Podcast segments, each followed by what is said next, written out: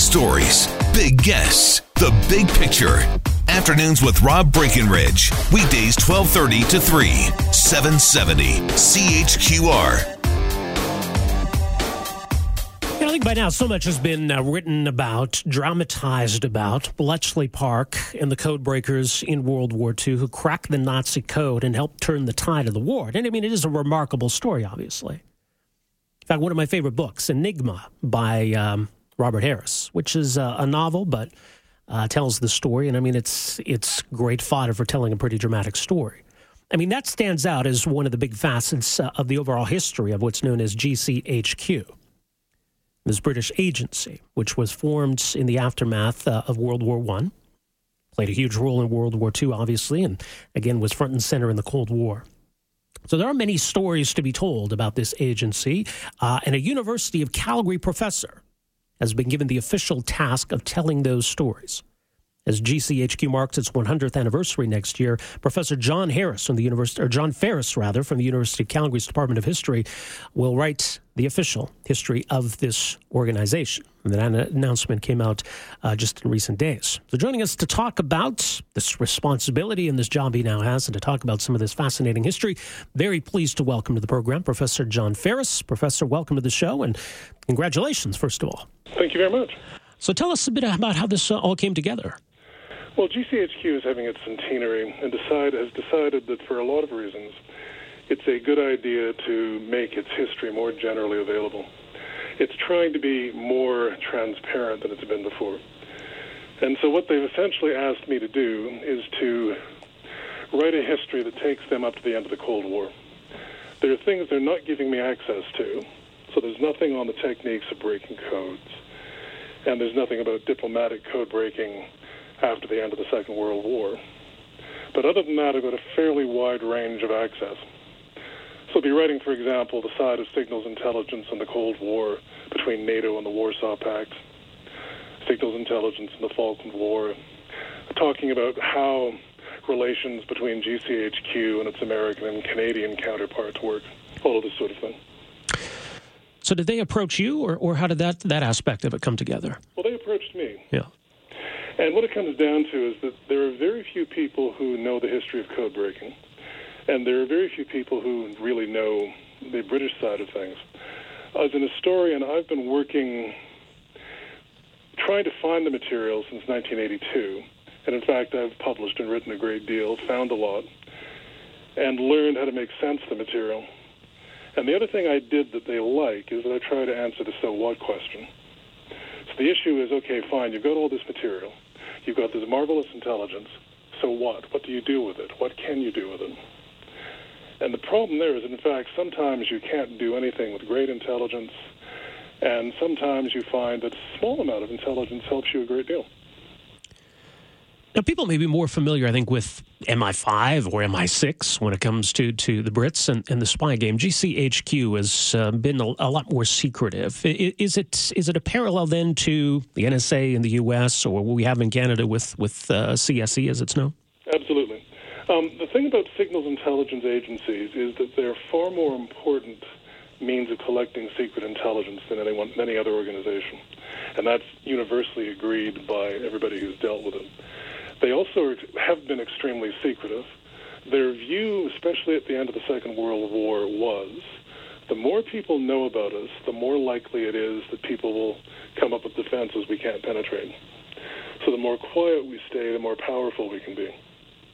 And there was kind of a strange psychological complex that also became associated with that. And they started following secrecy for its own purposes. But GCHQ has four times the personnel of uh, MI6, for example, and produces far more intelligence.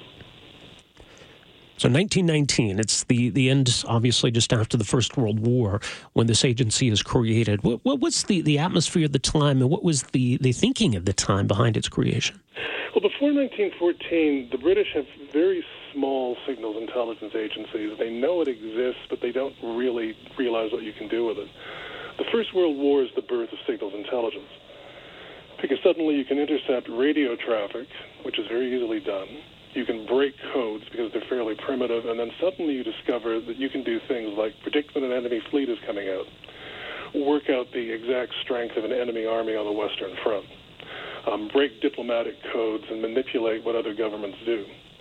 And when the war is over, the British sit back and say, Boy, this is really powerful. We can't afford to give it up.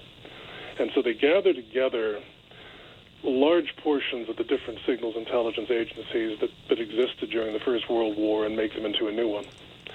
And it's the most powerful one in the world through most of the interwar years and probably up to the end of the late 1950s. It's really only in the late 1950s that NSA, that the American equivalent, becomes more powerful than GCHQ.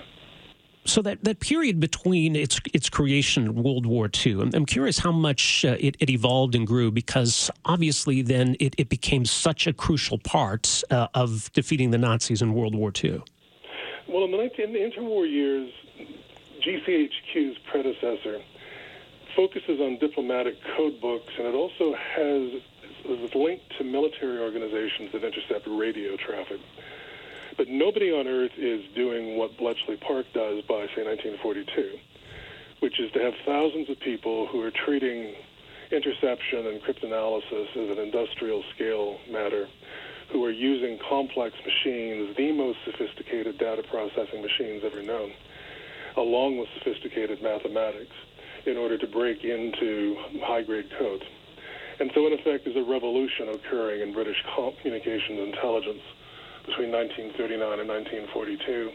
And the astounding thing is how well they handle it. They're really dealing with an utter revolution. They make lots and lots of mistakes, but they're, they're the only people who figure out the solution. And it's partly because they have extremely bright people there. Yeah, quite clearly. I mean, obviously, the, the Nazis knew about the potential for code breaking. They, they seemed to be very cautious uh, when, when it came to, to communicating and changing their codes um, in the belief that, that this was secure. Was it a fact that they underestimated uh, Bletchley Park and, and GCHQ? First of all, the Germans have good code, break, code breakers themselves. They've actually got a good code breaking organization, but they're separated into lots of different pots. And the mistake they make is to say that because theoretically there are so many different ways you can turn any letter, let's say A, into A by going through a process of of encipherment, they assume that nobody can master the problem.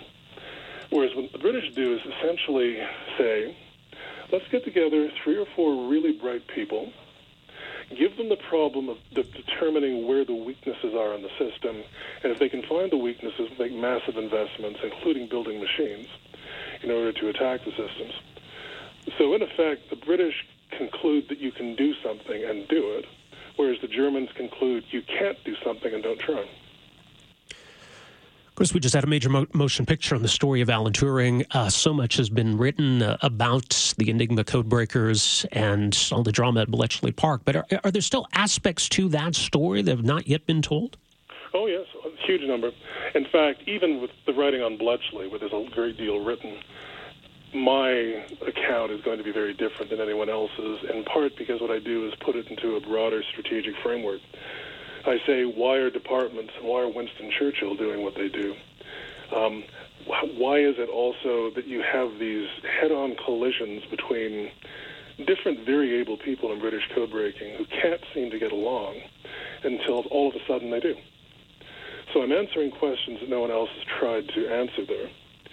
And I'm also saying that Alan Turing was a genius, without question, the greatest mind who ever worked in code breaking. But there was at least one other person at Bletchley, Gordon Welchman, who was as important to the code breaking issue as Turing was. And Bletchley was filled with extremely intelligent people.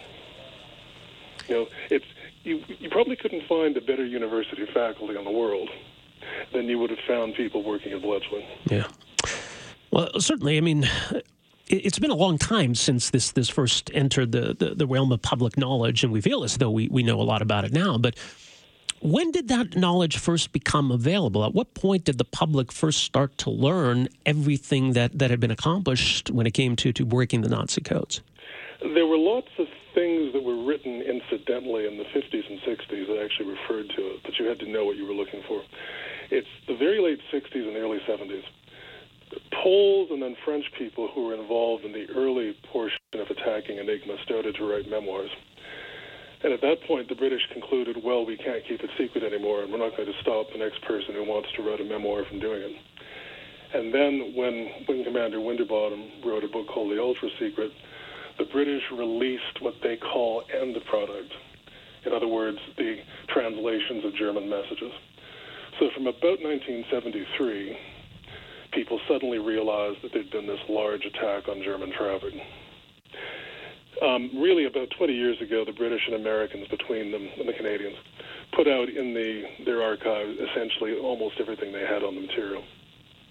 But there aren't that many people who work in it. Strangely enough, it's, people are intimidated by the complexity of the matter. Yeah. Uh, did the Soviets know about it at the time? Well, the Soviets knew about it because there were two different British traders who were intermittently providing ultra to the Soviets. Um, George W. Marshall, the head of the American Army, also gave ultra directly to the Soviets because he wanted to help them win. But the Soviets had a, a code breaking organization of their own, which by all standards was good when it came to diplomatic traffic because they stole code books, and crappy when it came to fighting the Germans. After the, the war was over, the Soviets picked up their socks, and it's generally agreed they were pretty good, although I have to tell you, we really don't have great detail on it because it was it was quite a pivot, wasn't it, after World War II? That all of a sudden we find ourselves in the Cold War, and we're now attempting to to listen in on the Soviets, who who know a lot about how we do that sort of thing. Yeah, well, the thing is that they're good, but we're better, and I think we're better because we have better machines. What the British demonstrated is that if you combine great mathematicians, and the Soviets have them with great machines, then what you've got is a tool to break codes that's really overwhelming. And the Soviets are just never at the top of the, the game compared to what the Americans can do. Having said that, though, there's no question that they're reading a lot of material, and we do not have the evidence yet to definitively answer lots of questions. So now, I suppose for you, you're, you're on a deadline of sorts. Uh, where, where are you at in your work, and uh, when do you expect uh, to have it complete? I absolutely have to have it published. It has to be physically out on the 1st of October 2019. So that probably gives me about 10 or 11 months left where I can still change things. I'm in the middle of the Cold War. I can't talk about it. but it will be all be out in the, in the autumn of 2019. Well, very much looking forward to it. Uh, congratulations again, uh, Professor Ferris, and thanks so much for joining us here today. Appreciate it. Thank you very much, Rob. Take care. Afternoons with Rob Breckenridge, starting at 1230 on News Talk 770 Calgary.